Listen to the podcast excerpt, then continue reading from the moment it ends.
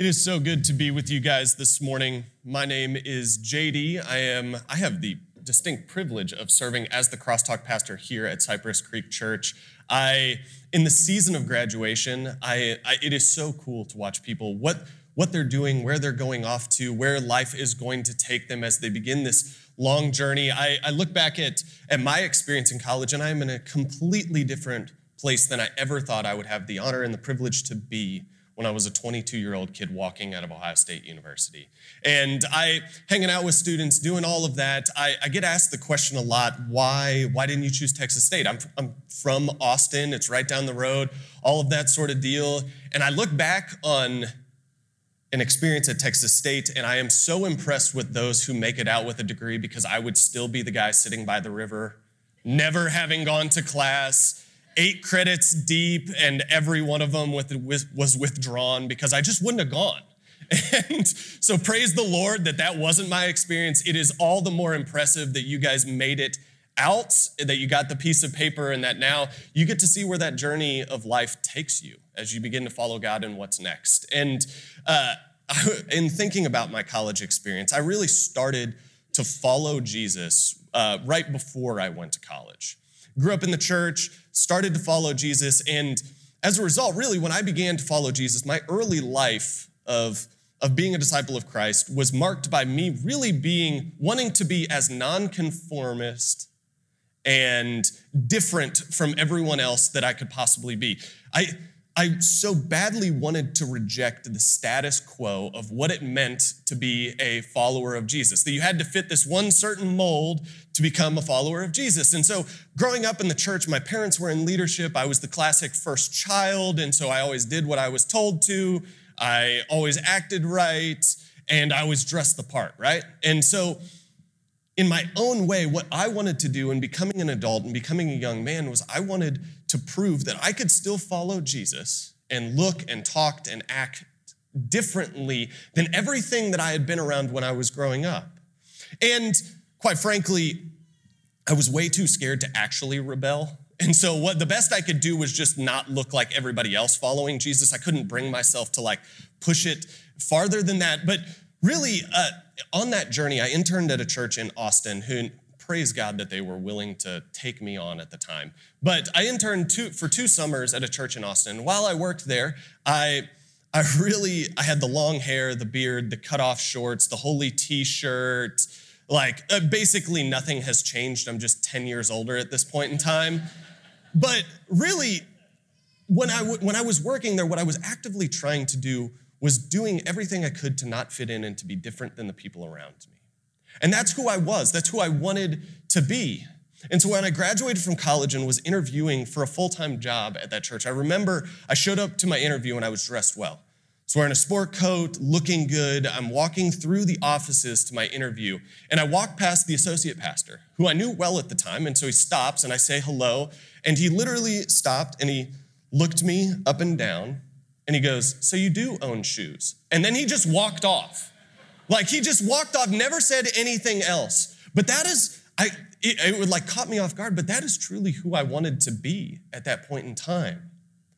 And after I was working at the church full time for, for a while, I started to get asked to, to preach a very early 8 a.m. traditional service.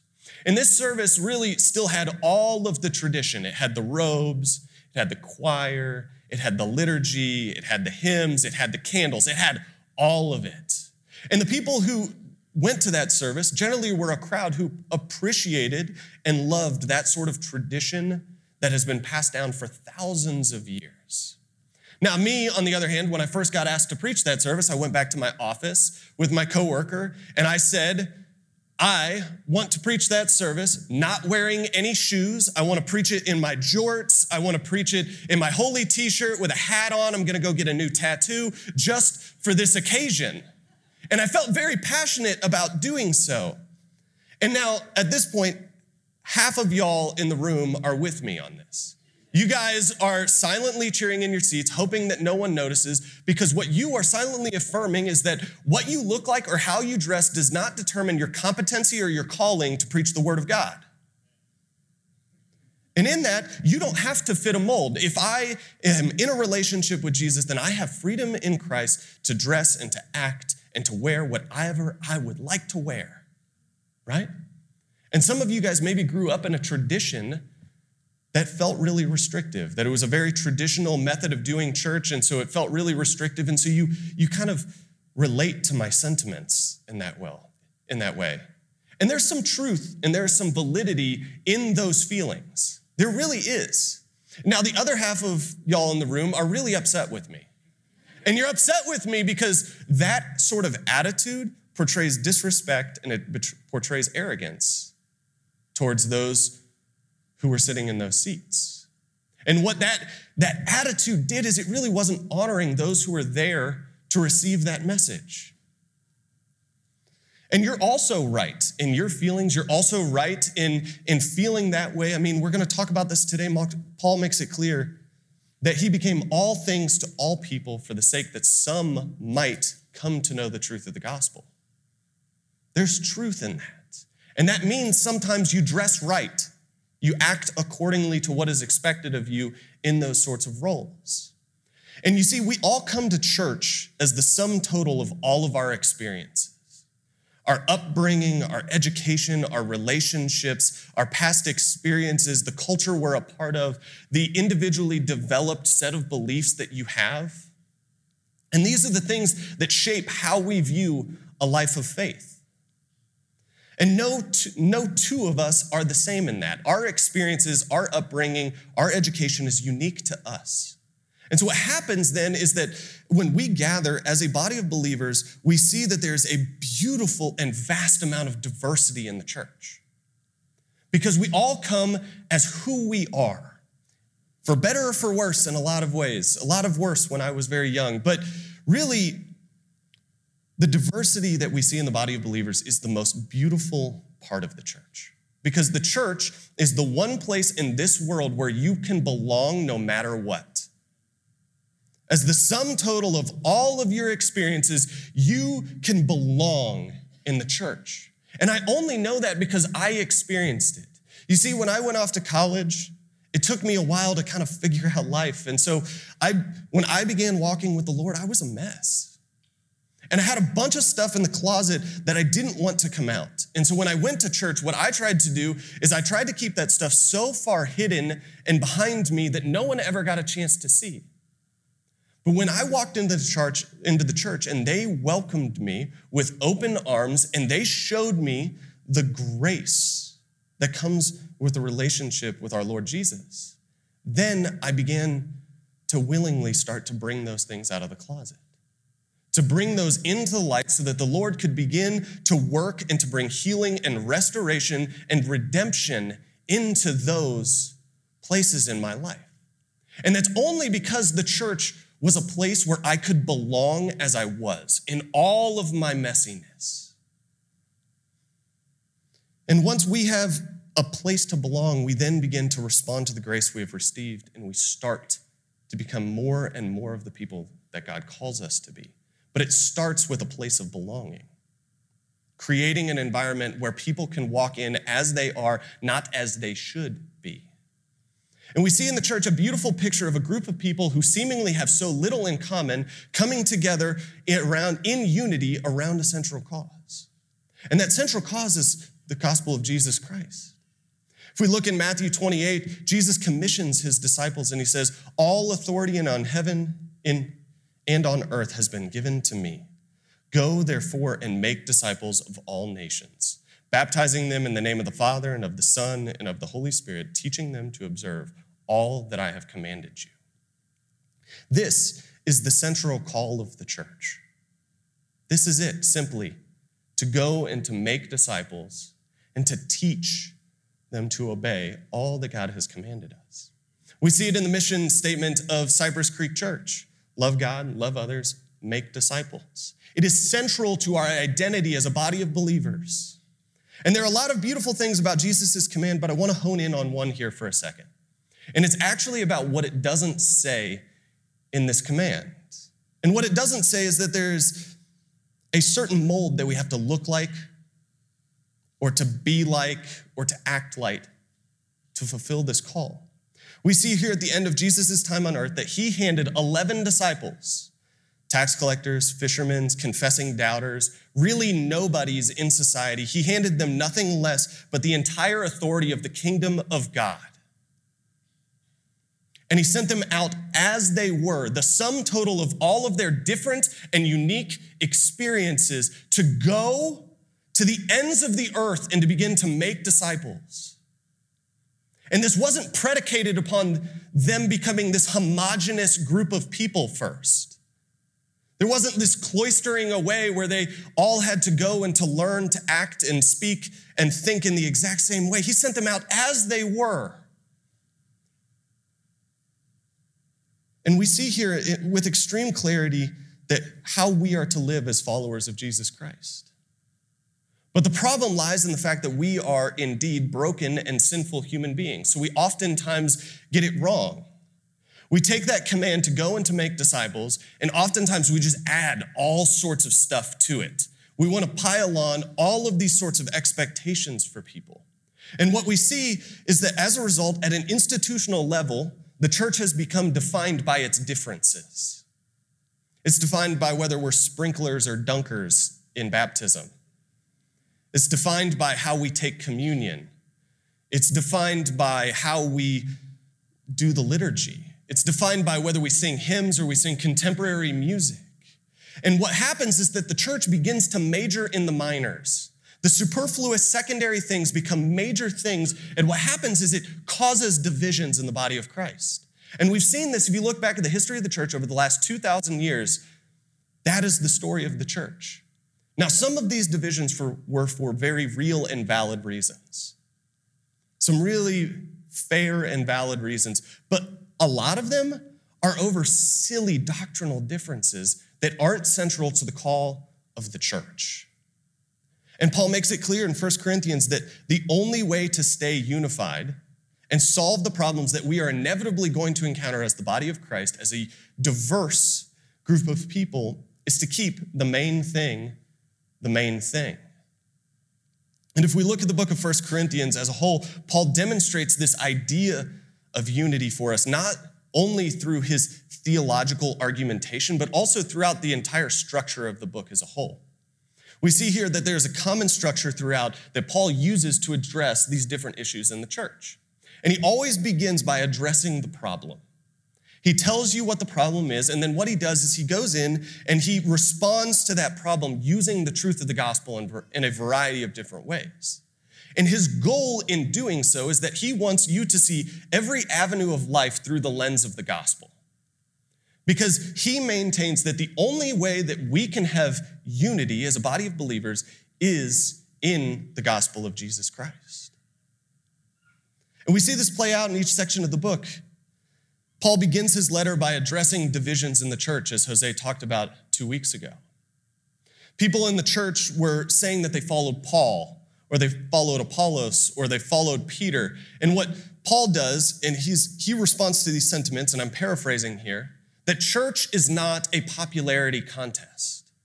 Church is not a popularity contest. The church is a community of people who are centered around Jesus and not any specific leader or teacher or pastor.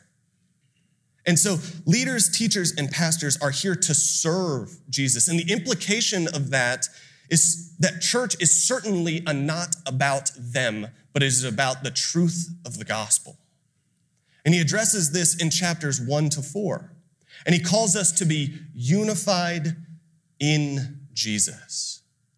And then he turns the corner in chapters five to seven, and Paul addresses some issues surrounding sexual integrity. And there are a variety of issues in the Corinthian church surrounding sexual integrity. And without getting into the weeds on the specific issues, what he's basically saying is that people were using their freedom in Christ to justify their sexual behavior. And what Paul says is that's not okay. He reminds them that Jesus died for their sins, and that includes the brokenness of relationships caused by sexual misconduct. And he makes the case that sexual integrity is one of the main ways in which we respond to the loving grace found in Christ. with the implication being that what we do with our bodies matters. This is where he calls the Corinthian church to be united in conviction.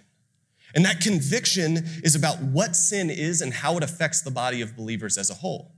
What sin is and how it affects the body of believers as a whole. And then Paul begins to address the next issue for the church in Corinth in chapters 8 to 10.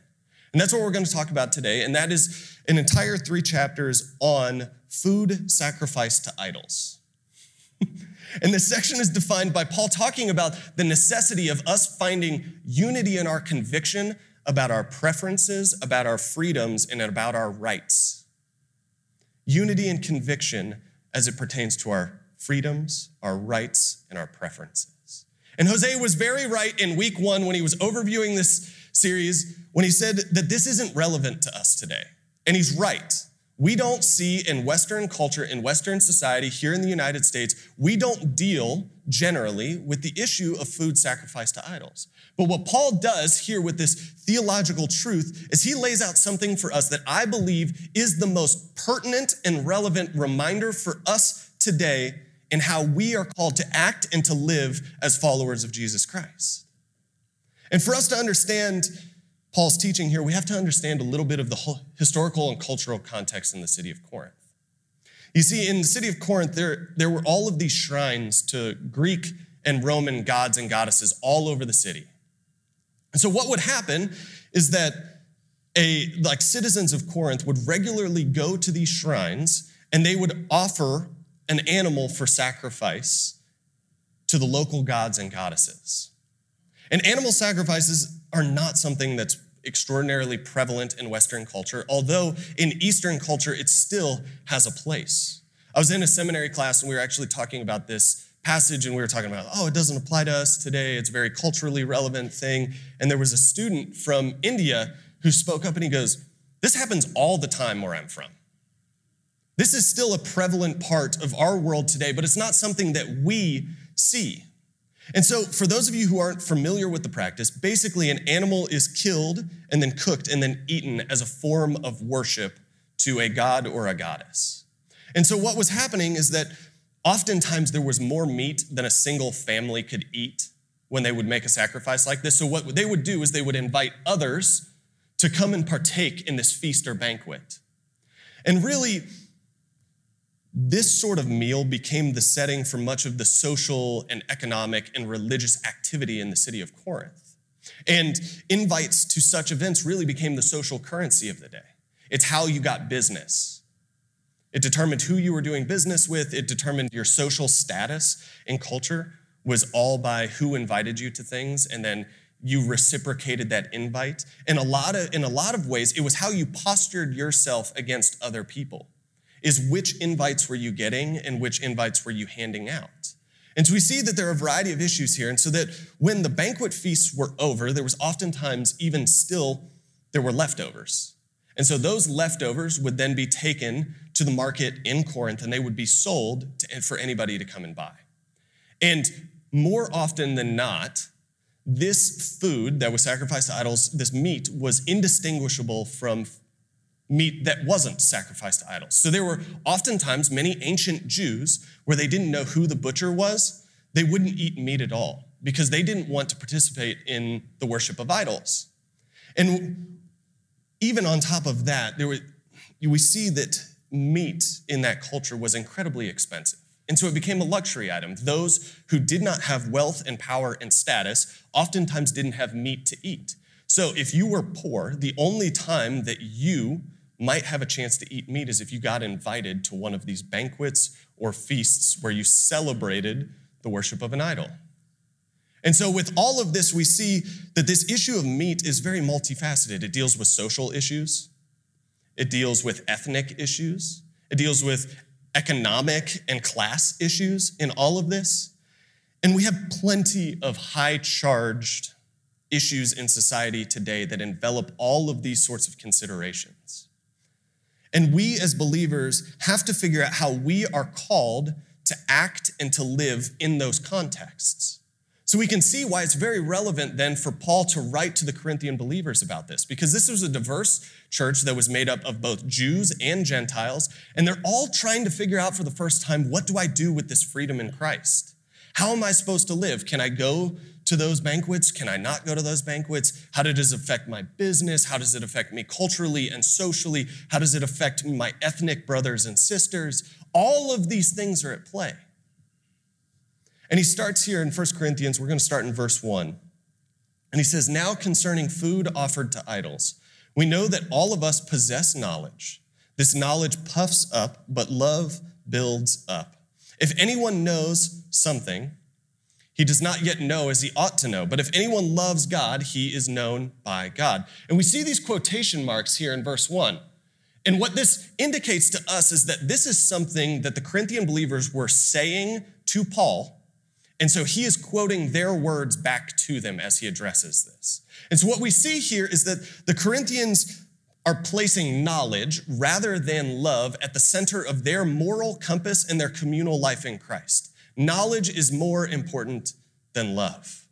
And so, what Paul is doing here is he's not saying that knowledge in and of itself is bad or that we shouldn't pursue it. What he is doing here is saying that when love is at work, it only brings about the mutual edification and upbuilding of the community of believers, whereas knowledge is tearing down the communal life that they have in Christ. He's demonstrating here is that uh, what he's really critiquing here is that uh, is a knowledge that gets carried away with itself, a knowledge that vaunts itself as giving status or importance the kind of knowledge that becomes a stumbling block for another person, and the kind of knowledge that beats down and covers up love. And so, what Paul is doing here is he's saying that such knowledge is prideful and foolish, and it leads to a lack of love in the community. He goes on here in verse 4 and he says, Therefore, as to the eating of food offered to idols, we know that an idol has no real existence, and there is no God but one. So, Paul here addresses the issue on two fronts. He addresses it in regards to idols and he addresses it in regards to God. And the first of which, idols, he addresses very dismissively. He says basically, idols don't exist. They don't. And the second part of this, the nature of God, is, is worthy of considerable elaboration. What he maintains is that God is one.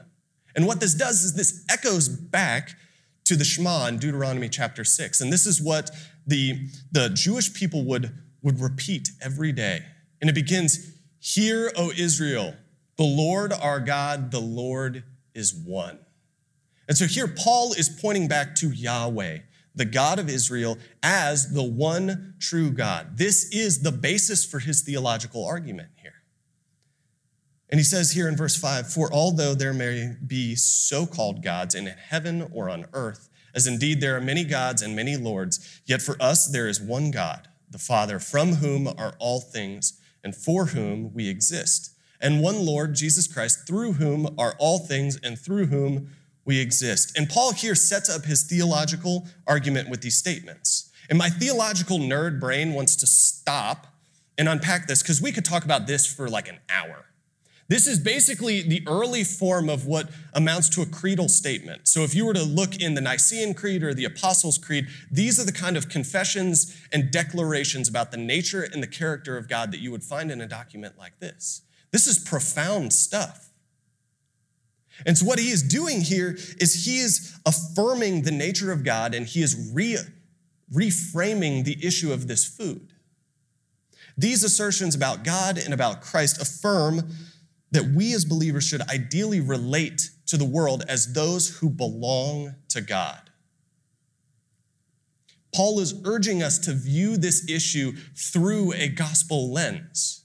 That this isn't about business, it's not about, it's not about culture, it's not about ethnicity. This is a, a gospel issue more than anything.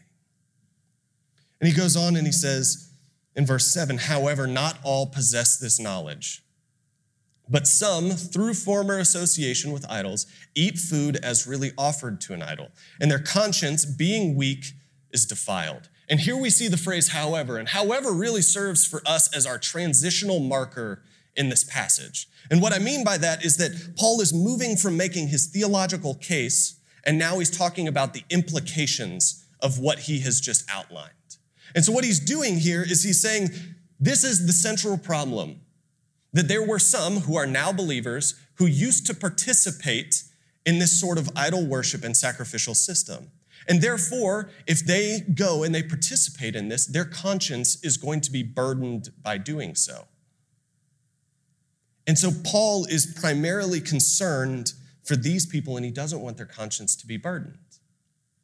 So he goes on, and I think he can't help himself here. In verse 8, he's going to provide a theological summation statement, and I think he just can't help himself. And what, so what he says is food will not commend us to God. We are no worse off if we do not eat, and no better off if we do. Because of his theological argument that there's only one God and that idols do not exist, he's basically saying you can do whatever you want, eat or don't eat. Because we know that our justification, that our standing before God is not determined by whether we eat this food or not. That is only on the basis of what Jesus Christ has done on the cross. And so that's his point here. You're free. And he says in verse 9, but take care that this right of yours does not somehow become a stumbling block to the weak. For if anyone sees you who has knowledge eating in an idol's temple, will he not be encouraged if his conscience is weak to eat food offered to idols? The important thing to notice here is that it's not only about the physical act of eating the meat. What he's pointing to here is that it's about participating in the activities where these things take place these social and religious and economic activities that take place in the Corinthian pagan temples. And so, if we place ourselves in Corinth, we can imagine the Corinthian believers struggling with this. What should we do about going to the social events that happen in the temple? We really need to be there if we want to do business in this city. Plus, I'm not of wealth, and so this might be the only opportunity that I have to go and to eat meat. To reframe this into a modern cult, uh, context, what do I do about the corporate retreat next weekend? Do I go? Do I not go? I know what happens at those retreats. I know how often people use it as an excuse to, to get away from their families and to go demonstrate horrible behavior. But if I want to move up in this company, then I need to be there. If I'm not there, somebody will notice that I'm not there.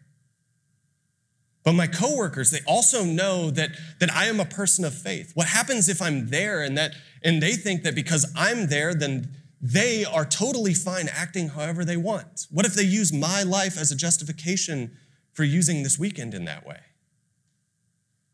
We can see here how this starts to come into a modern context. That this principle, this idea, is something that we see on a very regular basis. And what Paul is doing is he's saying, with all of these social and economic and ethnic considerations, don't become a stumbling block for other people by your actions. He goes on in verse 11, he says, So by your knowledge, this weak person is destroyed, the brother for whom Christ died. Thus, sinning against your brothers and wounding their conscience when it is weak, you sin against Christ. Therefore, if food makes my brother stumble, I will never eat meat, lest I make my brother stumble. And really, what he's getting at here is the notion that Jose talked about last week that sin doesn't happen in a vacuum. My sin doesn't affect only me. My sin affects the people around me. We see that sin is corrosive and not only has its effects on us, but it has the effects on those around us. Those of us in this room right now, we bear the reminders of those things done unto us the sin done unto us and the sin in the world around us. And so we see here how this consideration has to be something that we are consciously thinking about. And so Paul goes on and what he demonstrates here is that despite his bulletproof theological argument that food sacrificed to idols is free for the believer to eat, Paul insists that God is much less interested in the rights and freedoms that that grants us than the kind of sacrificial love that gives up those freedoms. Can I make a confession here for a second? this passage is really hard for me. It is. I look back on my life so many years ago when I was getting asked to preach that traditional service, and I want to feel justified about my feelings. And I can look into this passage and I can find my justification if I want it. That, yeah, I can wear whatever I want to preach. That my ability to be a pastor is not determined by these sorts of things. But what I also see is that in exercising my right to do so, there's a chance that I become a stumbling block to somebody receiving the gospel. That I limit my ability to speak into someone's life by exercising my freedom. And that's heavy for me. That's hard for me to bear the weight of. What I was called to do, and thank the Lord for wise wisdom in my life, was to lay down my rights and my freedoms for the sake of others. Because if I hadn't, they never would have heard, I, heard a word I said. I could have preached the greatest sermon the world has ever heard, and no one would have heard a word because they were focused on the fact that they could see my cut off shorts. That's the reality of it. And because in exercising my right to dress however I wanted, I would have become a barrier to them hearing the gospel. So, guess what? You got to dress the part sometimes. You have to be appropriate to the context that you're in. And here's what I love about Paul he hits you with these really hard and heavy theological truths and corrections, but he always points it at his own life too. And so, what he does here in 1 Corinthians is he offers his life as a model for the Corinthian believers. And that's what he does here in chapter 9. And he goes on to expound on this idea through his own life. And I'll, I'll give you a bit of a summary. He says, To the Jew, I became a Jew. To those under the law, I became as one under the law. To those outside of the law, I became as one outside of the law. To the weak, I became weak and he goes on here in verse 22 and he says, I have become all things to all people that uh, by all means I might save some. I do it all for the sake of the gospel that I may share with them in its blessings. Right here, we see that Paul is demonstrating with his own life that others coming to know the truth of the gospel is more important than the freedoms that he has as a result of his relationship with Jesus. And what he is modeling for the Corinthian believers is what it means to lose yourself for the sake of the gospel. What he's saying is that others coming to know Jesus has to take priority over our own personal rights and freedoms. Being like Christ does not mean looking out for your own self interest and safety and comfort and rights above all else. Being like Christ means thinking of others before you think of yourself. And this gets at the idea of purpose. We as believers love to talk about the idea and the concept of purpose in our lives. It's very much something that we can get passionate about. And this hits right on that. What is the ultimate purpose of my life? Is the purpose of my life to live life on my own terms within the freedoms that God has given me? Or is the purpose of my life to sacrificially love others and give up my rights for the sake of others coming to know the truth of the gospel? In considering this question, I love the fact that Paul starts chapter 8 with love. Because love is the basic building block for understanding this truth. If we don't have love, we never are going to give up our rights for the sake of someone else. We can only truly fa- sacrifice our own personal freedoms if we consciously make the choice to love someone. And that is incredibly hard because oftentimes these are the people who are not easy and fun to love. They require a lot of sacrifice, a lot of time, a lot of effort, and a lot of energy to love people. We so often want people to come to us on our terms. We want them to live life according to the same moral compass that we do. We want them to talk like us. They, we want them to act like us. We want them to think like us. And we want them to live their life how we think is best. But when we realize, but we need to realize that we are called to love those in the world without making our love dependent upon the world becoming like us. That's the reality of what Paul is talking about here. That we need to realize we are called to love those in the world without making our love dependent upon the world changing to be more like us. We have to go to them on their terms, not ours. Because it is complete and utter craziness to expect someone who doesn't know Jesus to live their life according to the same principles of Jesus. And so, for us to have any ability to speak into their life, to have any impact on them, we have to be willing to go to them and give up ourselves for them. That's the reality here. And this requires a change of perspective on our part. Last week, I asked a lot of our pastoral staff what, what they thought of this passage. And really, what I was wanting from them is I wanted to see if there was a very culturally relevant example that like fits the mold from this passage. And the answer is there isn't one. But what we see is that, quite frankly, this is a contextual issue for the Corinthian church. And so, what we have to do is we have to think about what is the theological principle that Paul is teaching us. And Ben answered my question very insightfully with a question of his own. And I've been thinking on this question for the past week and a half. And I'm going to tweak it slightly from the way he says it, but I want to pose this question to you guys.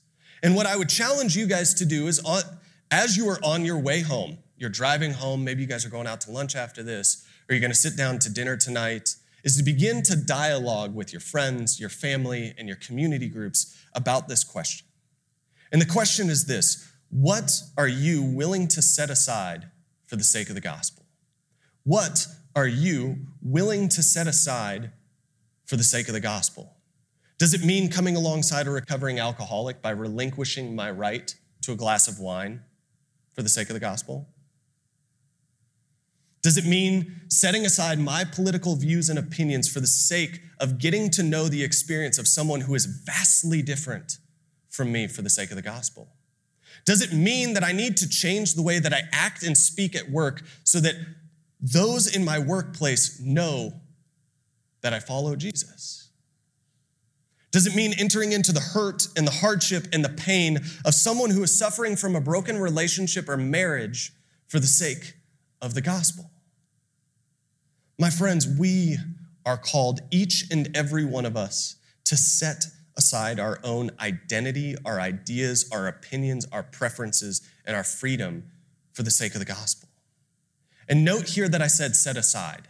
This isn't a per- permanent relinquishing of those rights, but it's an understanding of the context in which we are living and when it's appropriate for us to set things down for the sake of relationship, for the sake of love. Because oftentimes we get this out of whack and we forget that people are more important than our freedoms. And so we use our freedoms, we use our knowledge, we use our truth to bludgeon people to death with it instead of using our rights and our freedoms and laying them down in a sacrificial way to love people where they are without the condition or the limit of them becoming more like us. Because that is how the gospel begins to have effect in people's lives. When, they, when people see for the first time an unconditional sacrificial love, a conditional, a, a love that is without conditions or limits that only comes from a relationship with the Father.